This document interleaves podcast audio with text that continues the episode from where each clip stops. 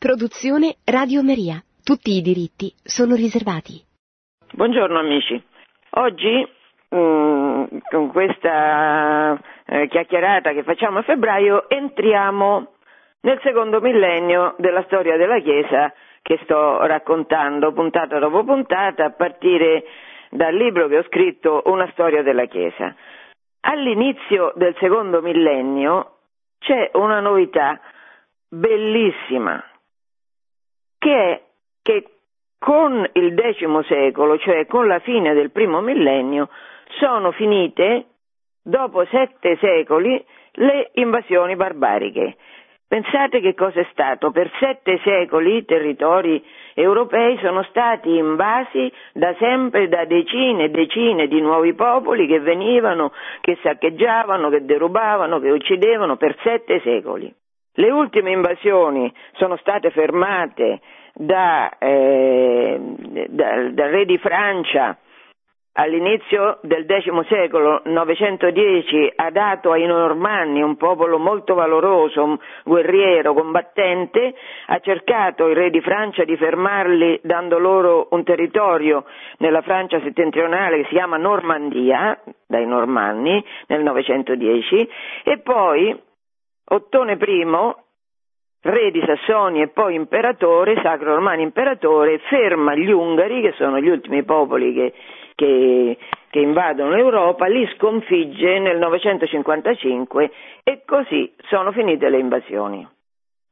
Ora, questo comporta eh, conseguenze bellissime e molto positive perché finito questo incubo, finito questo incubo di ingiustizia e di morte, la popolazione comincia a ricrescere, cioè riprende la vita. La popolazione cresce, si dissodano nuovi terreni perché non bastano più quelli che c'erano a mantenere le, le bocche da sfamare. Le città ricrescono, da qua vengono le città erano le città romane nei territori in cui c'era stato l'impero romano, che era un impero fondato sulle città, sull'urbe che è Roma e a modello di Roma sulle città sparse ovunque. Le città che erano rimaste sede dei vescovi che stavano ancora in palazzi, c'era un embrione chiaramente di, civil- di città ancora, però vedono queste città il costruirsi di casupole intorno ai, alle vecchie mura, intorno ai palazzi vescovili, casupole che formeranno i cosiddetti borghi, da cui la parola borghesi, abitanti di questa nuova realtà, frutto della nuova vita che rinasce nel secondo millennio. Il secondo millennio vede eh, la compagine di tutti i popoli che compongono l'Europa fino agli Urali cristiana. Sono stati tutti evangelizzati, sono stati tutti convertiti e tanta è la gratitudine di questi popoli convertiti da chi ha speso la vita per loro, cioè i monaci, per convertirli nel corso di centinaia d'anni, eh, l'ho un po' raccontato, i monaci sono riusciti con lo splendore della loro vita, messo a confronto con la, in certo senso, difficoltà, la pochezza anche spirituale della vita dei popoli invasori, fa sì che questa luce che sono i monasteri attragga e converta vari, le varie popolazioni i vari re delle varie popolazioni.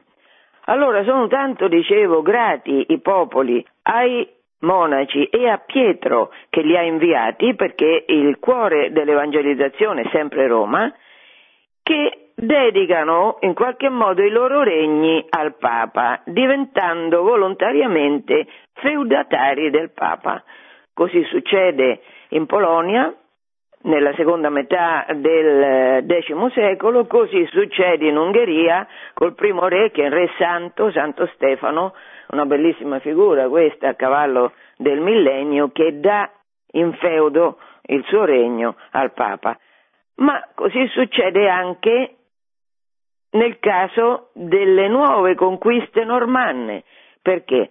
Perché i normanni non si sono certo fermati come avevano cercato di fare in Normandia.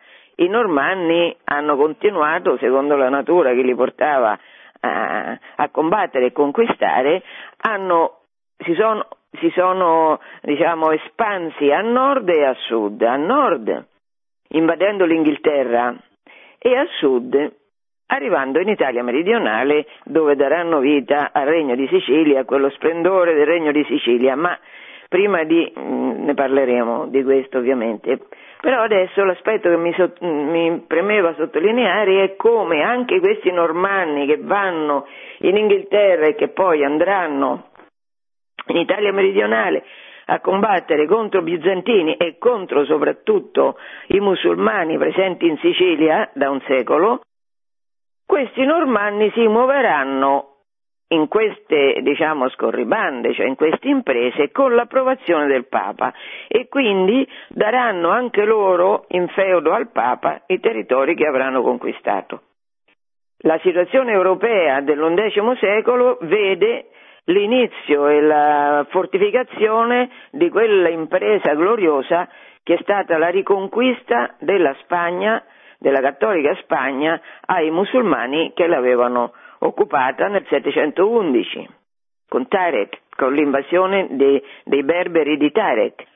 Questa riconquista finirà nel 1492, ne parleremo ampiamente, ma nel, a metà dell'undecimo secolo, cioè col nuovo millennio, Mm, nel 1080, adesso non ricordo se è 1082 o 1085, mi pare 1082, gli spagnoli riescono ad arrivare a Toledo, Toledo che sarà la loro capitale fino a Madrid, Toledo è una città, bellissima città, che sta al centro della Spagna, cioè i, i cavalieri, ma la popolazione, perché la riconquista della, della, Spagna agli occupanti musulmani avviene palmo a palmo nel corso di secoli.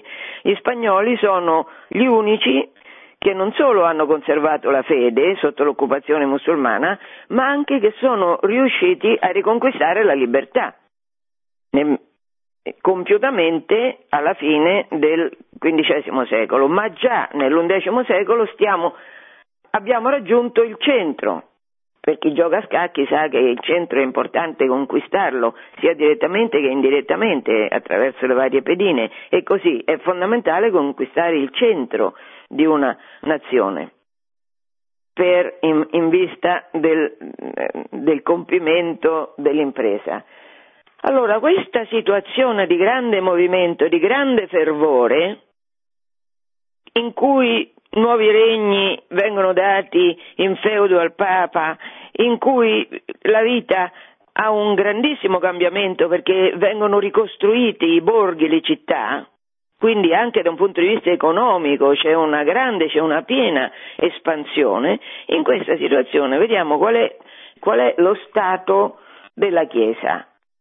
Allora, lo stato della Chiesa, nel contesto di un generale fervore, è che a Roma, questo l'abbiamo visto la volta scorsa, a Roma si esce e si permane però in tutta la metà, la prima metà dell'undecimo secolo, in quello che è stato chiamato secolo buio del papato, perché le famiglie romane desiderose di potere lottano fra di loro per far eleggere papi uomini che vengono dalla propria schiatta in modo da avere potere e soldi. Quindi la situazione del papato a Roma è che diventano papi persone molto spesso indegne, che sono tali solo perché appartengono a una famiglia che momentaneamente ha avuto la meglio sulle altre, ma è una situazione di, di costante guerra fra le varie fazioni della nobiltà romana. Roma è così e così resterà fino al 1046. Il clero, com'è il clero? Il clero in, questo, eh, in questa ripresa economica è un clero che ha mh, mm, molti peccati, soprattutto peccati di simonia e nicolaismo. Che vuol dire? Vuol dire che spesso eh, le cariche ecclesiastiche sono in vendita al miglior offerente Prendiamo per esempio da una cronaca di Milano, per diventare suddiacono servivano 12 denari, per diventare diaconi 18 denari, per diventare preti 24 denari. Capite bene che la, la simonia è un peccato gravissimo per il clero e il clero è mm, in buona parte simoniaco e nicolaita. Che vuol dire nicolaita? Nicola è un diacono gnostico della, della Chiesa primitiva, questo diacono pretendeva di dettare delle regole sessuali diverse, della vita sessuale diverse da quelle che tutta la tradizione ebraica e Gesù avevano esplicitato, cioè eh, praticamente eh, Nicola permetteva al clero una vita sessuale che invece il clero era chiamato a non avere. Rapporti sessuali liberi. Parlando a uh, Giovanni nella rivelazione dell'Apocalisse, Gesù a proposito della chiesa di, Stefa, di Efeso, siamo al secondo eh, capitolo dell'Apocalisse, dice, manda a dire agli Efesini da parte di Giovanni, hai questo di buono, che detesti le opere dei Nicolaiti, che anch'io detesto. Questo del nicolaismo è un cancro, certamente è un cancro, che però in alcuni periodi della storia della Chiesa si diffonde parecchio. Beh, eh, noi viviamo abbastanza all'interno di un, pericolo, di un periodo di nicolaismo, no?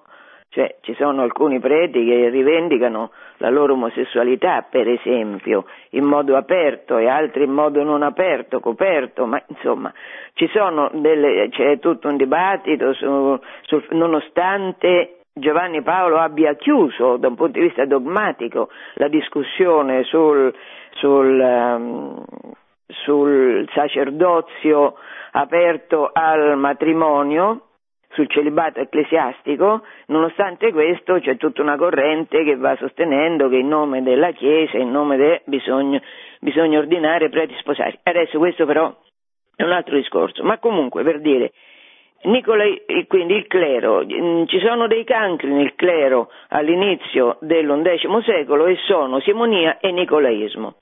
Detto questo, in questo fervore di vita che accompagna l'esistenza di, tutta, di tutti i territori europei, all'inizio del secondo millennio c'è un desiderio di santità, un desiderio di eroismo, un desiderio di avere rapporti con Dio stretti, quotidiani, di sperimentare la presenza di Dio nella propria vita molto forte. Questo desiderio così forte, così santo, dà vita a, a, tante realtà di eremitismo e a tanti ordini religiosi. Ordini religiosi nuovi di, di tanti tipi in cui quelli che entrano a farne parte, saranno molti, cercano proprio nell'eroismo della vita quotidiana di avere, di avere una relazione con Dio, di essere ripieni dell'esperienza di Dio nella loro vita. Oggi voglio parlare di questo aspetto, voglio parlare sia di un eremita, che è Romualdo, sia di, eh, del fondatore di, di uno degli ordini religiosi più importanti di questo periodo, che sono i Certosini, che è San Bruno di Colonia. Cominciamo da Romualdo. Romualdo, e qui è un aspetto che eh, accomuna un po' tutte le novità che vengono fuori in questo periodo, che i più radicali nella vita religiosa, nella ricerca di un'esperienza di fede vera, sono persone provenienti dall'ambiente sociale più importante, cioè dalla nobiltà.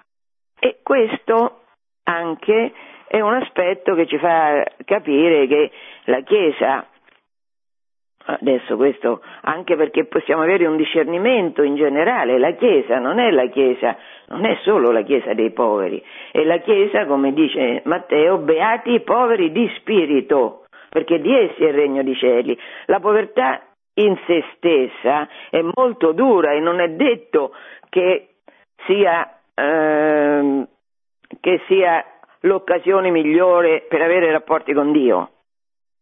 Allora, questo Romualdo viene da, da Ravenna, Ravenna è la vecchia capitale, città bellissima dell'impero romano d'Oriente in Italia, diventata appartenente allo Stato Pontificio, da quando lo Stato Pontificio nasce, cioè me lo ricordo, nel 754 d.C., per opera di Pipino, che fa re dei Franchi, che fa questa donazione dei territori ex bizantini al Papa, dando vita allo Stato Pontificio, allora eh, Romualdo è un ravennate di ottima famiglia che cerca Dio come eremita. E come eremita però non è che va in un posto e lì si ferma, gira, perché qua abbiamo di fronte un'Europa ormai form- formata, un'Europa cristiana, in cui le persone non è che stanno ferme.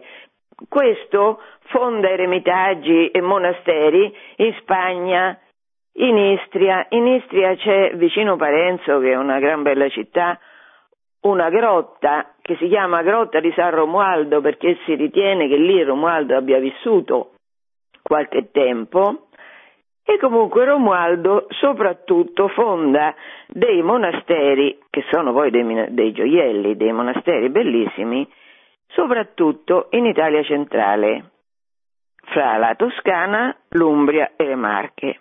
E a questo riguardo vi voglio far notare come l'Italia in generale, ma l'Italia centrale in particolare, Toscana, Umbria e Marche, l'Italia centrale, sia sempre stata una fucina di santità, una fucina di eh, nascita di esperienze religiose, eremitiche, conventuali, mistiche, una fucina che ha accompagnato la vita della Chiesa. Io quando vado a insegnare nei seminari nostri, Redentoris Mater, cioè i seminari del cammino, trovo in questi seminari, in praticamente tutti i seminari, eccetto in quello slavo, quella però perché è un'altra storia, e anche lì, persone che vengono dalle Marche e dall'Umbria, è pieno. Ancora oggi la Chiesa di queste zone, che poi sono le zone del vecchio Stato pontificio, dà segni di conversione, dà segni di santità.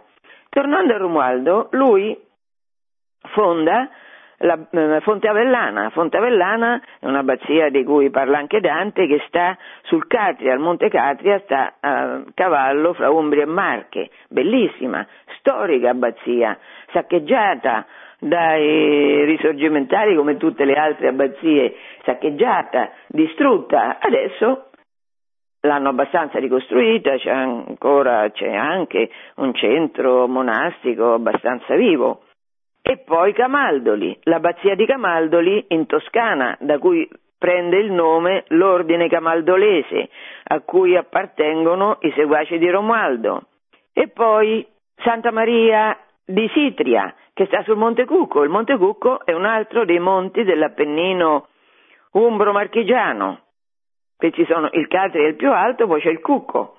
Ne so qualcosa perché io sono nata a Fabriano e questi monti, Cucco e Catria, li vedo costantemente perché fanno parte del panorama cittadino, del bellissimo panorama cittadino. E poi ha concluso la sua vita Romualdo in un altro eremo, che poi è diventato il monastero di Val di Castro. Questo lo nomino perché ha subito una sorte che fa un pochino vergogna, per come è stato ridotto. Un'abbazia meravigliosa, una delle più antiche e più importanti abbazie italiane del centro Italia, che è stata abbandonata e venduta in mano di persone laiche a cui non interessava assolutamente niente di quello che nei secoli prima di quella vita spirituale così intensa che secoli prima aveva abitato in quella zona e che hanno ridotto veramente l'ultima volta che ci sono andata qualche anno fa ho pensato dentro di me qua non ci metto più piede perché è, un, è, è stato fatto uno scempio di questa realtà bellissima di cui noi marchigiani invece potremmo andare fieri. Romualdo muore a Val di Castro e il suo corpo è conservato nella cripta del convento dei Camaldolesi a Fabriano. E, e quindi Fabriano custodisce le spoglie mortali di un grande santo, di una grandissima personalità della prima metà dell'undecimo secolo, eppure per caso qualche fabrianese è consapevole di questa ricchezza che sta a Fabriano? Non mi risulta, o perlomeno pochissime persone. E questa è la testimonianza del degrado culturale e spirituale in cui siamo precipitati. Allora, adesso passiamo a vedere un po' invece gli ordini religiosi, nuovi ordini religiosi che nascono.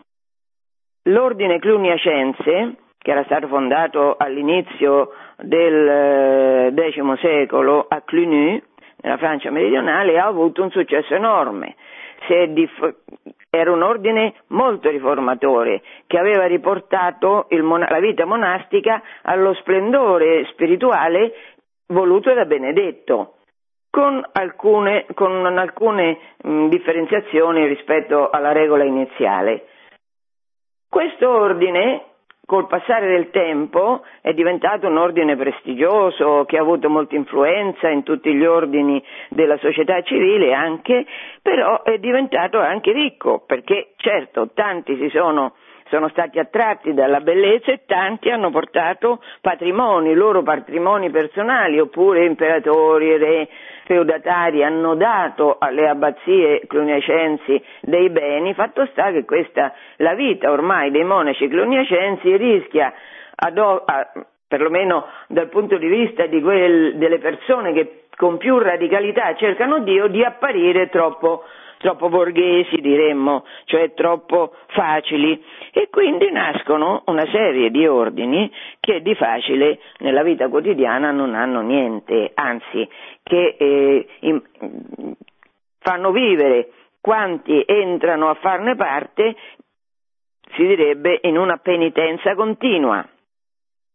Cito adesso, prima di parlare del, dei certosini, cito perché voi capiate come la ricchezza della vita spirituale è varia. Nella Chiesa Cattolica c'è posto per tutti, nel senso c'è posto per, per tutte le eh, formazioni religiose che vivono la spiritualità che Dio detta loro modi, nei modi più diversi. Per esempio, c'è un ordine, che è l'ordine di Fontvrol, questo ordine nasce in Francia, e questo ordine ha sia un ramo femminile che un ramo maschile. La curiosità di questo ordine è che il ramo maschile è posto alle dipendenze, all'ordine diciamo del ramo femminile, della badessa del ramo femminile, un aspetto veramente curioso perché normalmente è la donna che è sottomessa all'uomo, diciamo anche nel matrimonio, la donna è chiamata a eh, avere obbedienza nei confronti del marito nel caso in cui ci siano conflitti, no? Allora, con quale motivazione questi monaci di Fontbrot mettono i monasteri maschili alle, all'obbedienza della badessa di quelli femminili? La motivazione è la seguente. Sotto la croce, insieme a Giovanni, Maria e le pie donne, ci sono soprattutto Giovanni e Maria e morendo Gesù consegna a Giovanni Maria come madre. Quindi la madre è Maria e anche Giovanni segue le indicazioni che gli dà Maria e quindi come conseguenza questi monaci dell'ordine di Fontbrol eh, si mettono in dipendenza di, di una donna che, della donna che dirige l'abbazia madre femminile. Che fine fa questo ordine? Beh, fa la fine che hanno fatto la maggioranza degli ordini religiosi in Francia durante la rivoluzione francese e è trasformato da Napoleone in una prigione. Questa è la fine che faranno tanti monasteri anche in Italia dopo eh, la soppressione di tutti gli ordini religiosi operata dai Savoia e dal Risorgimento saranno trasformati in prigioni, per esempio a Roma c'è sotto il Gianicolo c'è il carcere di Roma e, e questo era, un, era una chiesa e un convento, ma così anche a Milano, così in molti posti. Gli ordini religiosi più importanti, nel senso quelli che eh, raccolgono maggiori vocazioni, sono tre essenzialmente, e cioè Certosini, cistercensi premonstratensi.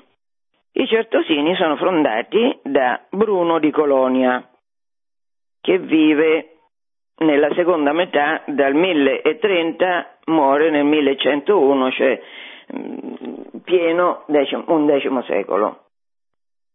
Bruno è una persona che cerca la solitudine per avere nella solitudine la pienezza del rapporto con Dio. Passa gli ultimi tempi della sua vita in Calabria, sapete c'è San Bruno, eh, dove anche recentemente è andato Papa Ratzinger e dove Papa Ratzinger ha pronunciato in ricordo di questo Bruno di Colonia, suo conterraneo, una bellissima omelia di cui voglio leggervi alcune righe. Innanzitutto, qual è il motto di Bruno?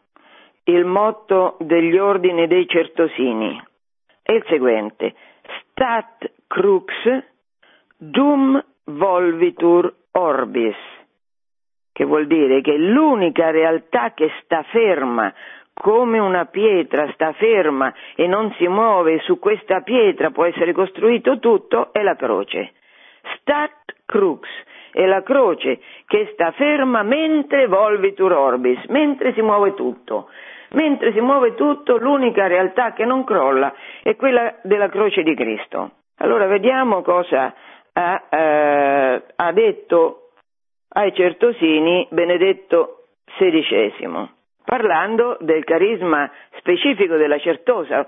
Sapete, in Italia ci sono diverse certose, bellissima quella di Padula, ma eh, nelle certose i monaci vivevano, secondo la regola data da San Bruno, praticamente in un costante silenzio, mangiando anche da soli nella loro cella. Ogni cella dei certosini aveva davanti a sé un piccolo pezzetto di terra, un piccolo pezzetto di orto, di giardino in cui i monaci coltivavano e era permesso un'ora a settimana di, eh, di, di, infrazione del silenzio, un'ora a settimana per realizzare la comunione fra, fra i fratelli. Capite che vuol dire questo? Vuol dire che tu vivi eh, completamente, sì, vicino ad altri, ma completamente solo, tutta la giornata. Provate a immaginare che vuol dire questo. Completamente, Bruno descrive l'esperienza che vive in questo modo. Abito nel deserto con dei fratelli. E aggiunge, in una perseverante vigilanza divina attendendo il ritorno del Signore per aprirgli immediatamente la porta. Cioè, Bruno e i Certosini abitano nel deserto, senza niente, dove c'è il vuoto, dove non, non, c'è niente per riempire la giornata. Pensate alle nostre giornate, che sono sempre piene di cose da fare, sempre piene di musica da ascoltare, parlo in generale perché io per esempio non ascolto, ma insomma, sempre piene di cose che si vedono, che siano televisione, che siano computer, che siano film, telefilm, sempre nel rumore perché non c'è più silenzio da nessuna parte, le persone non riescono più a stare, stare sole con se stesse nel silenzio, perché? Perché eh, a questo punto il silenzio, quello che Bruno chiama il deserto, il deserto ti interroga, che senso ha la tua vita, che fai tu tutto il tempo? Come lo passi il tempo? Come lo spendi il tempo? C'è un modo per passare il tempo che sia santo, che sia redento? C'è un modo in cui la vita delle persone, anche la vita delle persone che stanno in una situazione difficile, come possono essere quelle che stanno negli ospedali, oppure quelle che stanno vecchie, magari che hanno difficoltà a muoversi, c'è un tempo in cui si possa sperimentare Dio, si possa sentirsi non soli, ma pieni di Dio. E come si fa per vivere questo tempo? Leggiamo quello che Benedetto XVI dice ai certosini. Ritirandosi nel silenzio e nella solitudine, l'uomo, per così dire, si espone al reale nella sua nudità, si espone a quell'apparente vuoto per sperimentare invece la pienezza, la presenza di Dio, della realtà più reale che ci sia e che sta oltre la dimensione visibile. Queste parole sono molto belle perché il Papa qui ha centrato quello che a mio avviso è il cuore del problema. Il che fa tutto il giorno? Tutto il giorno si deve confrontare col deserto, come dice San Bruno. Allora, così vivendo, dice Benedetto, il monaco si espone, cioè rischia, si espone a quell'apparente vuoto per cercare la pienezza, rischia la vita del monaco non è una vita che diciamo, è decisa una volta per tutte, è decisa momento per momento, perché momento per momento c'è un braccio di ferro fra, fra la nudità della propria esistenza, per amore di Dio, la lontananza di Dio, la tentazione di andarsene, la tentazione di fede di dire che è tutta un, una pagliacciata, anche quella vita così, così difficile, così santa, all'apparenza può essere un inganno del demonio, quindi ogni giorno, ogni momento il monaco mette in questione se stesso. E continua Ratzinger. Si espone, il monaco, si espone alla solitudine e al silenzio per non vivere di altro che dell'essenziale. E proprio nel vivere dell'essenziale trova anche una profonda comunione con i fratelli, con ogni uomo. E commenta il Papa, Stat crux dum volvitur orbis, così recita il vostro motto. La croce di Cristo è il punto fermo in mezzo ai mutamenti e agli sconvolgimenti del mondo, la vita in una certosa partecipa della stabilità della croce, che è quella di Dio, del suo amore fedele. Parole meravigliose. Stat crux, il monaco sta, sta fermo, radicato sulla croce di Cristo sul monte, sta fermo aspettando il ritorno di Gesù, aspettando la sua morte e aspettando di vedere Dio che torna a prendere l'anima del suo servo, in un conflitto costante continuo ovviamente perché questa vita, ripeto, non è una vita alienata, anzi l'alienazione è negata per principio, perché l'uomo si espone, come dice Benedetto, si espone alla nudità della vita, al vuoto per fare che? Per incontrare Dio e Dio si fa incontrare. Nella solitudine Dio si fa incontrare. Questa è l'esperienza dei monaci. Io ho recentemente, eh, questa fondazione di San Bruno ha avuto una ripresa in diverse parti d'Europa, soprattutto in, ehm, in Francia, in Italia, ma anche in Israele. Io ho assistito a una liturgia delle monache della famiglia monastica di Betlemme, dell'Assunzione della Vergine Maria e di San Bruno. Questo, in questo ordine io eh, sono andata a mm, vedere una di queste abbazie che delle persone ricche hanno ricostruito a partire da, da una delle migliaia di devastazioni che la rivoluzione francese ha fatto di tutta la vita spirituale nei secoli precedenti il 1789 e allora delle persone hanno ricostruito in modo molto semplice una di queste abbazie e ci sono andate a vivere queste monache. Beh, queste monache vivono, come secondo la regola di San Bruno, nel silenzio più assoluto, mangiano anche da sole, hanno nella loro cella il Santissimo e ci sono molte monache giovani.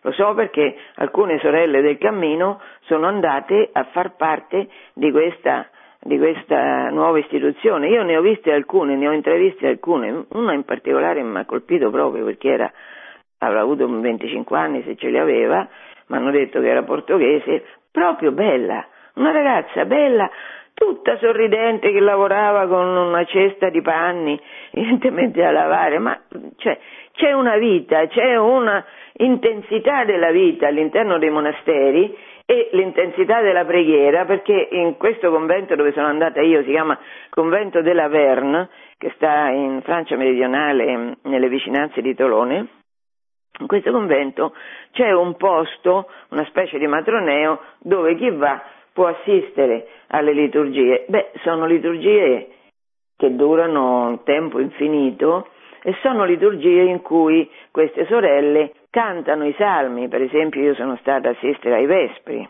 Io sono abituata come, ehm, come facente parte del cammino alla recita eh, collettiva delle lodi, per esempio. Noi tutte le mattine del periodo dei tempi forti, cioè in avvento e in quaresima, ci riuniamo in chiesa prima di andare a lavorare, in genere alle sei e mezza, e cantiamo le lodi. Quindi io vengo da un'esperienza in cui sono abituata a cantare i salmi, a pregare a Dio cantando le lodi e cominciare la giornata così. Però l'esperienza che ho avuto assistendo a questi canti di queste sorelle che parlano solo per pregare Dio perché per il resto stanno zitte, e beh, devo dire che è stata un'esperienza fortissima in cui, eh, in cui le parole sembrano pietre.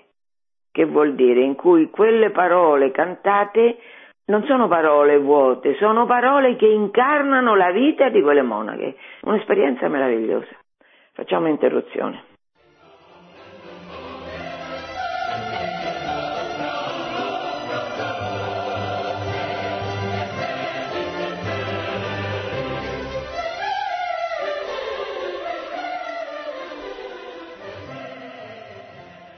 Dunque, eh, proseguiamo il discorso sulla realtà della Chiesa, ma non solo della Chiesa, anche civile dell'undecimo secolo abbiamo visto la vita religiosa, abbiamo visto la meraviglia di queste nuove eh, formazioni religiose, eremitiche e conventuali e vediamo cosa succede alla testa della Chiesa, cioè al papato. Nell'undecimo secolo la vita della Chiesa non solo periferica, monaci, eremiti, ma si riforma dalla testa. C'è la riforma della Chiesa che comincia dopo la metà dell'undecimo secolo. Oggi non ho tempo per parlare, per parlare compiutamente di questa riforma, però metto le basi per poi riprendere questo argomento la prossima puntata, se Dio vuole. La Chiesa romana è in mano, il papato è in mano, dicevo, alle famiglie nobili romane che se lo contendono con la guerra, con, con, con azioni anche criminose. A metà del secolo, tanto la situazione è incancrenita che a Roma ci sono tre papi, due esponenti delle principali famiglie che si contendono il potere e un terzo, Gregorio VI, che è una persona è una persona corretta, è una persona cristiana che cerca, cerca la, il decoro della Chiesa e però si fa eleggere per mettere fine a questo scempio, ma si fa eleggere eh, versando dei soldi. Quindi è chiaro che anche questo terzo Papa che ha ottime intenzioni, però è un simoniaco e come tale, e come tale, non, e come tale eh, fa parte di una realtà che va combattuta, anche se lui personalmente è una figura specchiata, però eh, ciò non toglie che quello non è la maniera di risolvere i problemi del papato. Comunque rispetto a questo terzo papa, che è Gregorio VI, basti pensare che il suo assistente, il suo segretario, sarà il futuro Gregorio VII, papa centrale dell'undecimo secolo, gran riformatore, e Gregorio prende il nome del suo amato e stimato predecessore che pure era simoniaco per dire che la vita è complicata. Allora, in questo contesto, un imperatore, un imperatore Pio, Enrico III di Franconia, scende in Italia perché dal 380, da quando l'impero romano era diventato cristiano d'ufficio, ufficialmente cristiano, qual è il compito degli imperatori? È vegliare sulla Chiesa per proteggerla dai nemici esterni, invasioni, e dai nemici interni, eresie. Quindi il compito dell'imperatore era costitu- proprio uno dei principali compiti dell'imperatore era prendersi cura, anche come patrizio romano, prendersi cura che nella Chiesa romana regnasse l'ordine e se c'erano degli aspetti di disordine questi aspetti andassero sanati. L'imperatore doveva mettere la sua forza, la forza della sua spada in difesa della Chiesa. Fatto sta che nel 1046 Enrico III di Franconia scende in Italia e a Sutri, alle porte di Roma, convoca un sinodo. In questo sinodo fa deporre tutti e tre i papi e ne fa eleggere un altro, un nobile amico suo, tedesco, vescovo di Bamberga, che diventa, che diventa pontefice romano. È il primo, questo nobile prende il nome di Clemente II ed è il primo di una serie di quattro papi tedeschi che l'imperatore Enrico III farà eleggere. Ha ragione Enrico III ad intervenire così drasticamente rispetto alla Chiesa romana? Eh, in un certo senso sì, perché la Chiesa romana era dominata da questo scandalo della lotta fratricida fra le famiglie romani e romani più importanti per avere ciascuno un papa della loro schiatta. Allora, però, però, è ammissibile che sia un imperatore a decidere chi deve diventare papa? Che garanzia ha la Chiesa che questo imperatore sia sempre un imperatore santo che agisce per il bene della Chiesa e non sia invece, come nella maggior parte dei casi è successo, un imperatore che vuole solo fare i suoi interessi e vuole solo avere come papa un uomo che gli dia ragione e che non obietti nulla al suo operato, capite che questa situazione non è tollerabile, anche se Enrico III ha fatto il bene della Chiesa in quel contesto particolarissimo del 1046 in cui a Sutri ha tolto di mezzo i tre papi e ne ha eletto uno che poi appunto col nome di Clemente II indica che cosa vuole fare. Clemente I di cui continua il nome, Clemente I è il Papa martire della persecuzione di Diocleziano alla fine del, prim- del, primo secolo è il Papa che scrive la prima lettera dogmatica, la lettera ai Corinti. È un Papa importante, è un Papa che si prende cura di tutta la cristianità dell'epoca, un esempio appunto è questa lettera ai Corinti, e invita alla riforma e invita alla conciliazione delle varie chiese. Quindi il nome Clemente II è un programma di riforma e in effetti i papi che Enrico III eleggerà, tutti tedeschi, ripeto, quattro, perché durano poco, muoiono in fretta, questi papi sono tutti papi, bravissimi papi, tutti dell'alta nobiltà tedesca, amici degli imperatori, quando non parenti, che riporta anche perché l'imperatore attraverso la moglie era un ammiratore dell'ordine cluniacense, ordine che si era diffuso, ve lo dicevo, in tutti gli strati sociali, anche nelle famiglie nobili, anche nella famiglia imperiale. Quindi Enrico è animato da un profondo desiderio di riforma. Uno di questi quattro papi, che in successione Enrico farà eleggere, una particolarità che c'è stato un altro papa tedesco dopo questi quattro, che è Ratzinger, che è Benedetto XVI, che è stato eletto dopo quasi mille anni in cui nessun tedesco era salito al soglio di Pietro. Comunque adesso un altro dei papi riformatori eletti, nominati da Enrico III, è Leone, eh, il papa che prende il nome di Leone IX, si chiamava Brunone, dei conti di Egesheim, vabbè.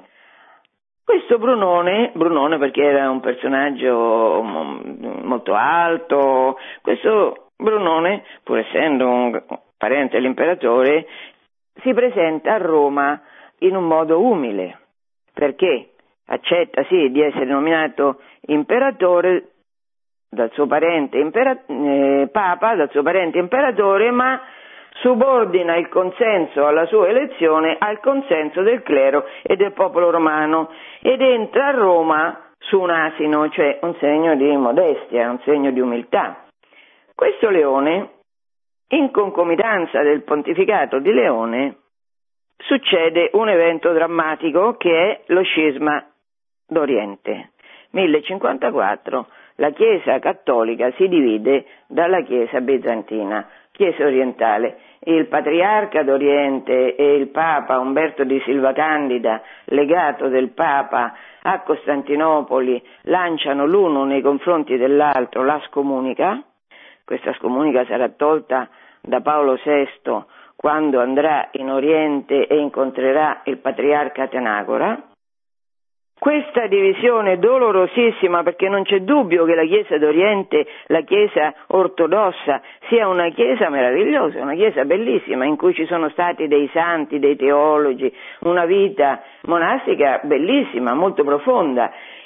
E le divisioni che separano la Chiesa ortodossa dalla Chiesa cattolica sono molto poche, molto esigue e si, in particolare si restringono alla funzione del Papa, perché in Oriente, in Oriente purtroppo i patriarchi, nel corso di queste puntate l'abbiamo un pochino visto, i patriarchi sono stati sempre soggetti alla forza del potere imperiale.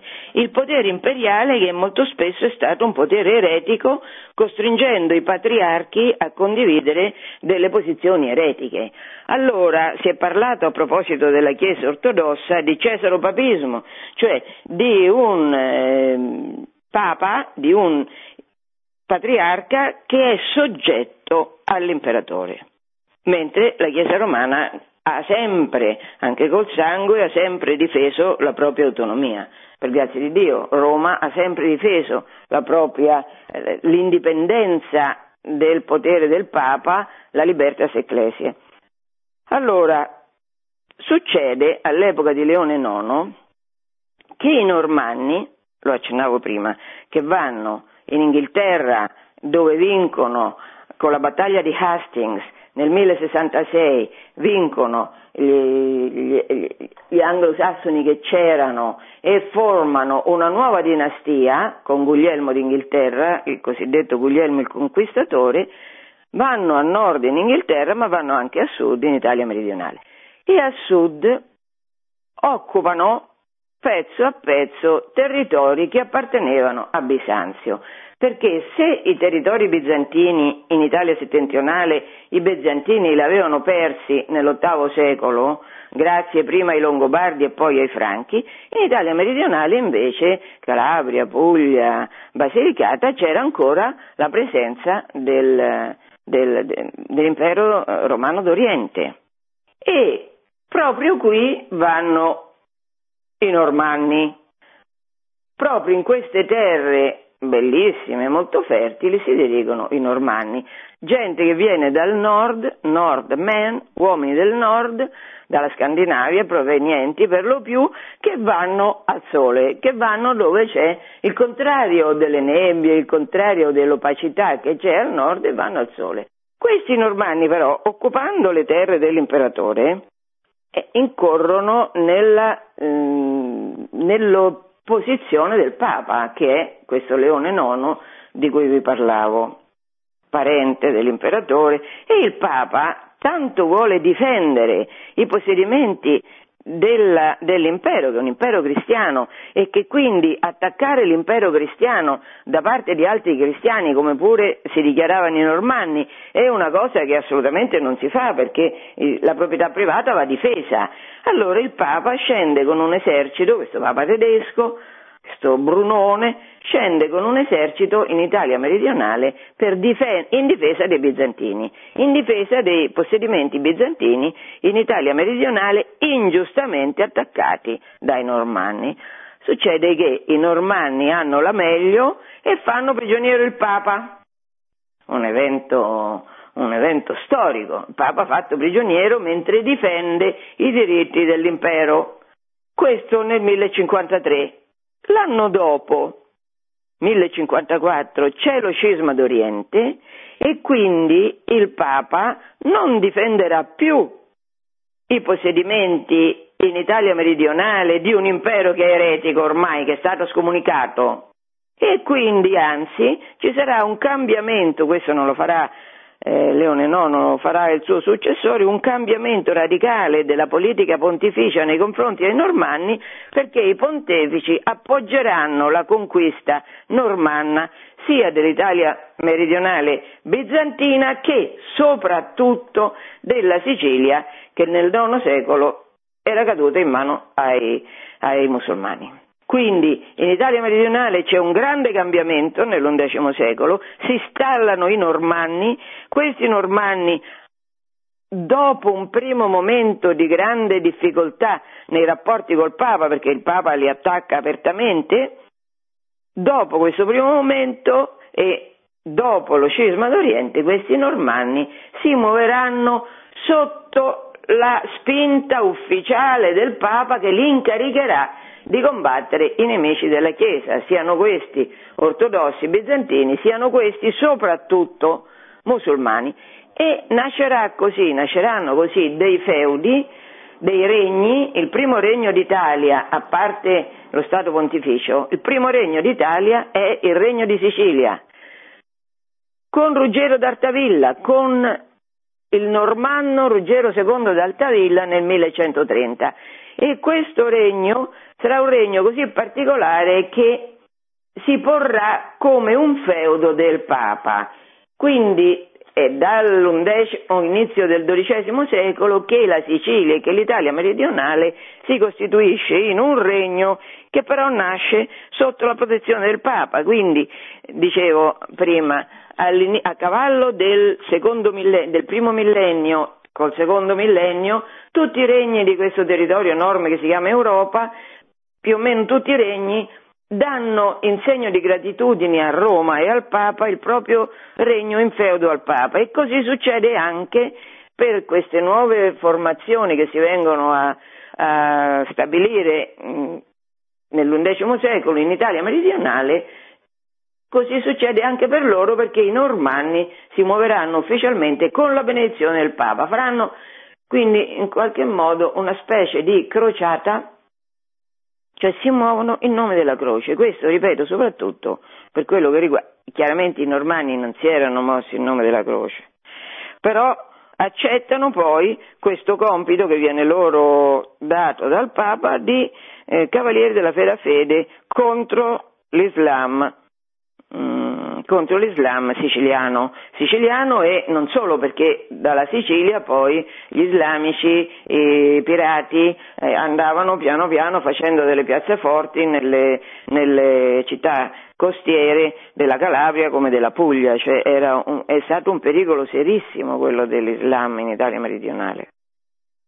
Io Finisco qui oggi la puntata di oggi perché riprenderò il problema della riforma della Chiesa la prossima volta, ma adesso come conclusione finale di questo, di questo brevissimo excursus che ho fatto, vi voglio sottolineare come la Chiesa romana il pontefice romano non può accettare di essere eletto da qualcuno che non siano le persone cattoliche che sono deputate a queste elezioni, cioè non ci può essere una persona estranea che ha un potere temporale che interviene nell'elezione del Papa. La Chiesa deve difendere la sua autonomia, l'autonomia del potere spirituale dal potere temporale, cosa che la Chiesa bizantina purtroppo non ha fatto, ma la Chiesa romana lo farà. Tanto è così che se il sinodo di Sutri c'è nel 1046, nel 1059 il nuovo Papa Niccolò II, una delle prime cose che farà nel Concilio Laterano, indicherà come deve avvenire l'elezione del Papa e specificherà che l'elezione del Papa va fatta dai cardinali e qui c'è quella riforma nell'elezione del Papa che eh, va avanti fino adesso. Chi sono i cardinali? I cardinali sono il cardine della porta, il cardine delle finestre è quell'oggetto intorno a cui ruota la porta, ruota la finestra, cioè quello che rende possibile muoversi alla porta, il cardine. Senza il cardine non c'è porta che regga perché cade la porta, cade la finestra. Allora, eh, i cardinali sono, all'inizio erano, i vescovi, i preti e i diaconi delle sette chiese del Cardine, cioè delle sette chiese romane più antiche, più importanti. I vescovi, i preti, i parroci e i diaconi che fanno parte di queste chiese sette del Cardine concorrono all'elezione del Papa. Questa è la riforma che farà Nicolò II e che impedirà ufficialmente a qualsiasi altro soggetto di origine temporale e non spirituale di occuparsi dell'elezione del Papa. E questa è una norma fondamentale per garantire che il Papa sia libero, il Papa sia autonomo e non debba cedere ai ricatti e alle pressioni di chi tale l'ha nominato. Anche oggi, dicevo, la è l'elezione del Papa è ad opera dei cardinali, però cardinali sono nel frattempo, infatti, ogni cardinale, se ci fate caso, ogni cardinale è incardinato a Roma, cioè ogni cardinale, che sia australiano, che sia americano, che sia africano, che sia di qualsiasi parte del mondo, ma ogni persona, ogni prelato che è eletto cardinale deve avere a Roma una chiesa che dipende direttamente da lui, perché queste persone fanno parte, come ha stabilito Niccolò II nel 1059, Concilio Lateranense, fanno parte delle chiese del Cardine. E tutte le chiese del Cardine, che all'inizio erano sette e che adesso sono tante quanti cardinali, cioè tante, Tutte le chiese del Cardine ovviamente non possono stare né a New York, per quanto New York sia importante, né a Washington, né a Pechino, devono, devono stare a Roma, che è il Cardine cattolico. Allora, adesso facciamo, abbiamo ancora un pochino di spazio per le domande, facciamo un'interruzione musicale.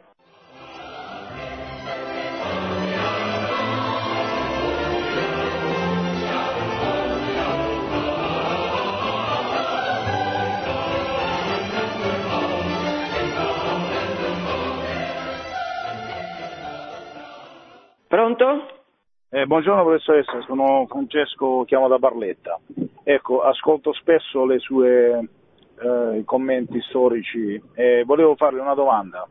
Eh, siccome ha parlato di Ruggero, il normanno che conquistò la Sicilia e fondò, mm. diciamo, il, non so se è il regno delle due Sicilie o di Sicilia, chiamava... di Sicilia.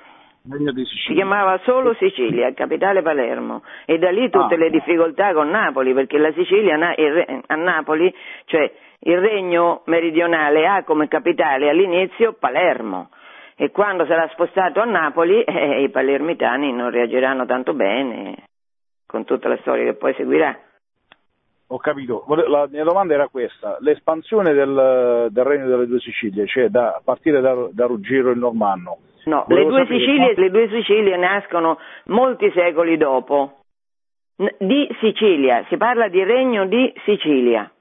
Va bene, comunque l'espansione del regno del sud, la, la, mia domanda era questa, volevo sapere quanti anni è durato e se eh, questo Stato, diciamo che poi in fase di, di evoluzione, ha dichiarato guerra ad altri Stati, ha fatto guerra ad altri Stati, cosa che... Uh, cioè, abbiamo visto diciamo, dal, dall'Unità d'Italia con i Savoia che loro diciamo, una volta che hanno unificato l'Italia hanno fatto Senta. 10 guerre. Allora, senta, eh, caro Francesco, è una domanda a cui non posso rispondere perché la storia è un continuo cambiamento di situazioni. Non posso io riassumere con un'espressione se hanno fatto la guerra, se non hanno fatto la guerra, secoli di storia. È evidente che ogni Stato ha nel corso della sua vita dei nemici, è evidente che ogni Stato deve combattere questi nemici. Per quello che riguarda il Regno di Sicilia, questo Regno di Sicilia attraverserà delle fasi importantissime, meravigliose, quando diventerà sede, eh, quando per vie dinastiche il meridione si unirà con la discendenza imperiale, questo sarà Federico II di Svevia, ma questo comporterà tanti problemi, ne parleremo più avanti. Certamente il regno di Sicilia è importante e nel corso di queste puntate mano a mano affronterò questo tema, ma adesso certo lo capisce, non posso in una parola dire che è successo al regno dell'Italia meridionale. C'è un'altra domanda? Pronto dottoressa, buongiorno. Non mi Buongiorno. dilungo in complimenti perché sono superflui e splendida, punto. Second- la domanda è questa. San Romualdo, di dov'è, di che nazionalità, di che stirpe, di dove? Le date e come mai, cioè, te- cioè, ho capito il secolo XI, ma se possibile. E in eh, Val di Non, in Trentino, c'è un eremo, il monastero di San Romualdo. È possibile che sia la stessa persona o sono cose diverse? Ecco, grazie. Ma eh, io non lo so perché questo monastero della Val di Non non lo conosco, ma è possibilissimo, perché dicevo, Romualdo ha vissuto anche in Istria, quindi per andare in Istria non, non ha volato, non credo che sia passato per mare e certamente può essere benissimo passato nella Val di Non. Gli estremi della vita di Romualdo sono 952, 1027. Ehm, Siamo al cavallo fra primo e secondo millennio, è una vita intensissima, piena di spostamenti, piena di eh, inquietudine in qualche modo spirituale, perché lui va in tanti posti, in tanti posti sta e siccome era un santo eh, che viveva eroicamente la sua fede, è un santo che tutte le popolazioni dove andava ammiravano tanto, chiedevano miracoli, come sempre succede, e miracoli avvenivano, ci sono tanti posti che ricordano la sua presenza. Se questo particolare in Val di Non è relativo a Romualdo, San Romualdo, questo Romualdo eremita, fondatore dei Camaldolesi, io non lo so, ma penso che sia molto probabile. Allora, con questa domanda abbiamo finito la puntata di oggi, ci rivediamo, se Dio vuole, il terzo lunedì di marzo. Buona giornata. Produzione Radio Maria. Tutti i diritti sono riservati.